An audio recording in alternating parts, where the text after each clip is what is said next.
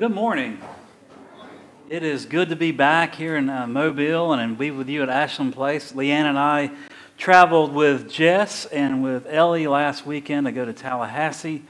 Um, one to see my parents, and also um, the main reason that got us over there was for Jess's band Dermite to go and record, lay down some tracks, some original music with a friend of mine um, in a studio. So they had this wonderful experience. And um, it was quite the, it, this whole thing, this whole rock and roll band thing, has been quite the Boykin experience.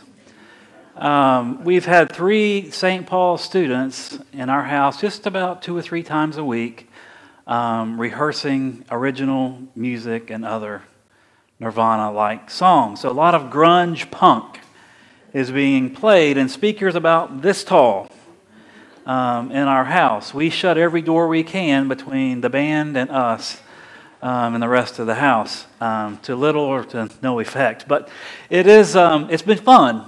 Um, I joke around a lot with them, but it has been a lot of fun to watch these three students. They were, last year they were a sophomore, a junior, and a senior. Um, Morgan is the lead singer and guitarist. She was a sophomore last year. And the bass player is, a, is Thomas, is a junior, and then Jess a, was a senior on the on drums, and they have been putting putting this effort out almost a year, going on a year. And uh, when they first started coming over, um, they would just kind of get in that room and just plug it in and just launch.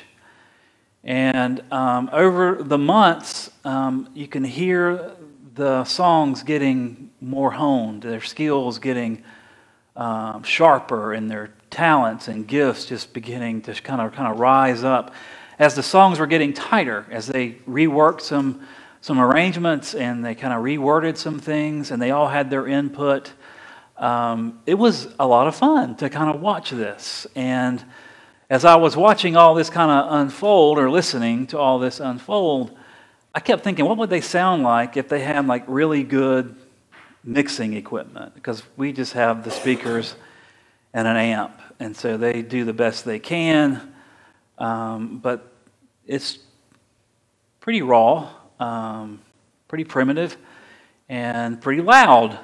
And um, we, we would kind of let them kind of go and go. And then they would play a few gigs, and you could hear them getting better as they got in front of the audience. And the audience really liked them. And it was just a lot of fun to kind of see this whole thing go.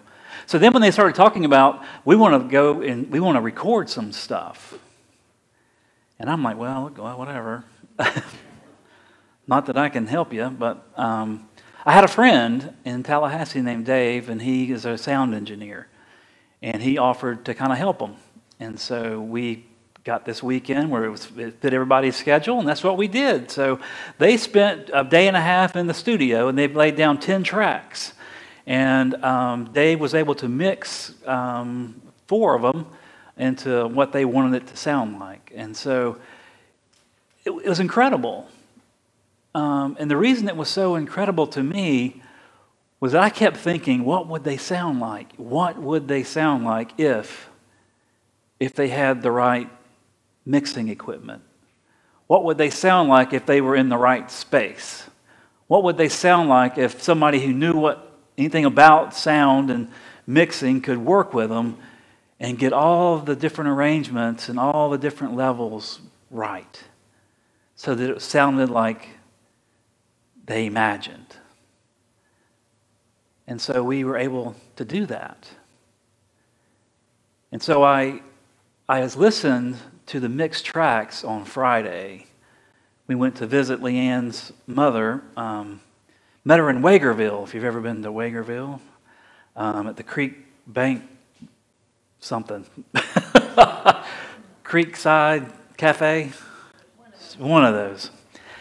Fine cheeseburgers. um, but we were coming back and we listened to um, about four or five of their tracks. And we could hear, I could hear what I dreamed of. What would they sound like if? If they had the right space, if they had the right equipment, if they had the right person doing the mix. And when it all comes together, it was amazing.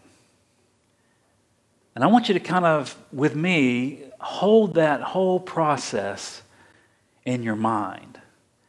as this band started from nothing and then progressed through rehearsals and writing and arranging and rehearsals after rehearsal after rehearsal and performance after performance until they arrived in a studio and were, down, were able to lay down tracks and mix them to a point they felt like this is what it's supposed to sound like. Hold that image in your minds because this is a lot of what's happening in taste and see. You know, we, Kristen talked last week about how Jesus opened up this table, shared a meal with people that, that you would expect him to share meals with his disciples, um, the Pharisees, the righteous, and those we would not expect, those that he was criticized for sharing a meal with, the gathering at a table with sinners and tax collectors. But the table was open. It was open to everybody. No matter their ilk, no matter their status, no matter their level, their, their, no matter anything, it didn't matter. Jesus welcomed all of them with the grace of God to experience the love and forgiveness of God. That's an important piece for us to hang on to because that openness to the table is important. We will share in just a few moments the table again with all of us gathered here because we celebrate God's love and grace and forgiveness for all people, no matter who we are, or where we are, or where we are on our journey. That's a powerful thing to remember. Today, as we continue in our Taste and See series, we are talking about dietary laws. And we're talking about the laws regarding and governing uh, sac- the sacrificial system. Now, these two topics are more than enough to cover a couple of classes in seminary. So we don't have the time to get into any kind of real depth in here today. But I want us to understand some basics, some very fine basics. First of all, there was a system the system was created because of we have a covenant making and covenant keeping God. We, we can see that as God entered into a covenant with Abraham, and they cut those animals in half and they laid them to the other side, and then both parties, Abraham and God, passed through those sides in between those two cut sacrifices.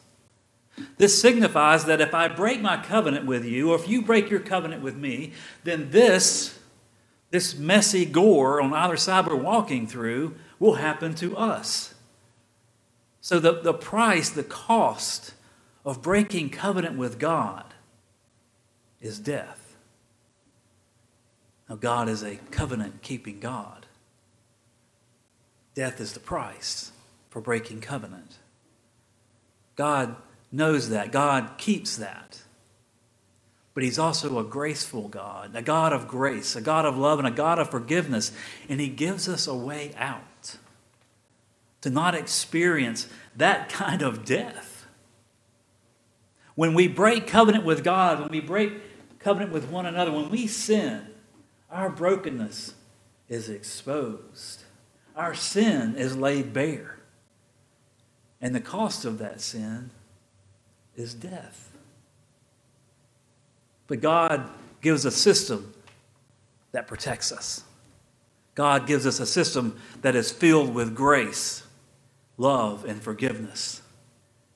And so He gives us the sacrificial system where, yes, the cost of sin is death.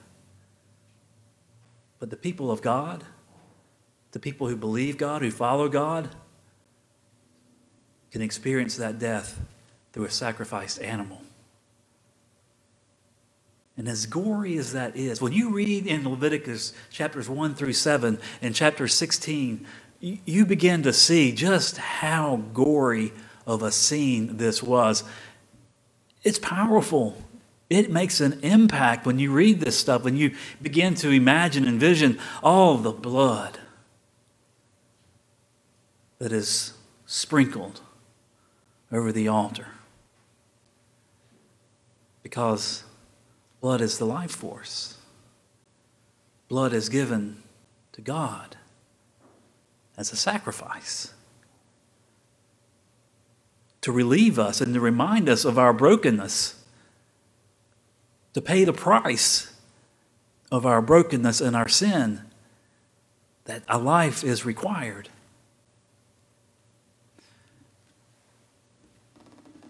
The dietary laws offer a similar explanation or a similar purpose. All of these laws, the sacrificial laws, the dietary laws, had one primary purpose, and that was to set people apart from the rest of the world. Keeping kosher, as we call it today, is not a difficult thing in and of itself. If you wanted to keep a kosher diet, it's quite possible. People do it all the time, every day. The problem with keeping a kosher diet is the rest of the world does not do that. So we have to search and hunt ways to remain kosher. Back then, when these laws were given, they had to carve out a way, literally, carve out a way to keep kosher, to eat the right animal, to slaughter the right animal in the right way. Remember, can't eat blood of any animal except a fish. That's kind of hard to get rid of that blood. But sheep, goats, cows, can't eat the blood. Chickens can't eat the blood. And when you make a sacrifice, that blood is important because it is sprinkled as a way of symbolizing the forgiveness and a way of symbolizing our brokenness and the cost of breaking covenant with God. All of it. The clean animals, the unclean animals, the dietary laws, the sacrificial system. It's all laid out as a shadow, a foreshadowing of the perfect sacrifice that will make us, that will set us apart in the world through Jesus Christ. The writer of Hebrews talks about this in chapter 10. It's printed in your bulletin. I invite you to join with me as we read from the writer of Hebrews. Since the law has only a shadow of the good things to come and not the true form of these realities, it can never be, by the same sacrifices that are continually offered year after year, make perfect those who approach. Otherwise, would they not have ceased being offered, since the worshippers, cleansed once for all, would no longer have any consciousness of sin? But in these sacrifices, there is a reminder of sin year after year. For it is impossible for the blood of bulls and goats to take away sins. Consequently, when Christ came into the world, he said, Sacrifices and offerings you have not desired, but a body you have prepared for me. In burnt offerings and sin offerings you have taken no pleasure. Then I said, See, God, I have come to do your will, O God. In the scroll of the book it is written of me when he said above, You have neither desired nor taken pleasure in sacrifices, and offerings, and burnt offerings, and sin offerings, these are afforded according to the law. Then he added, See, I have come to do your will. He abolishes the first in order to establish the second. And it is by God's will that we have been sanctified through the offering of the body of Jesus Christ once for all. And every priest, that stands day after day at his service, offering again and again the same sacrifices that can never take away sins. But when Christ had offered for all time a single sacrifice for sins, he sat down at the right hand of God. And since then has been waiting until his enemies would be made a footstool, footstool for his feet. For by a single offering he has perfected for all time those who are sanctified and the Holy Spirit also testifies to us. For after saying, This is the covenant that I will make with them, after those days, says the Lord, I will put my laws in their hearts, and I will write them on their minds. He also adds, I will remember their sins and their lawless deeds no more. Where there is forgiveness of these, there is no longer any offering for sin. May God bless the reading of the word.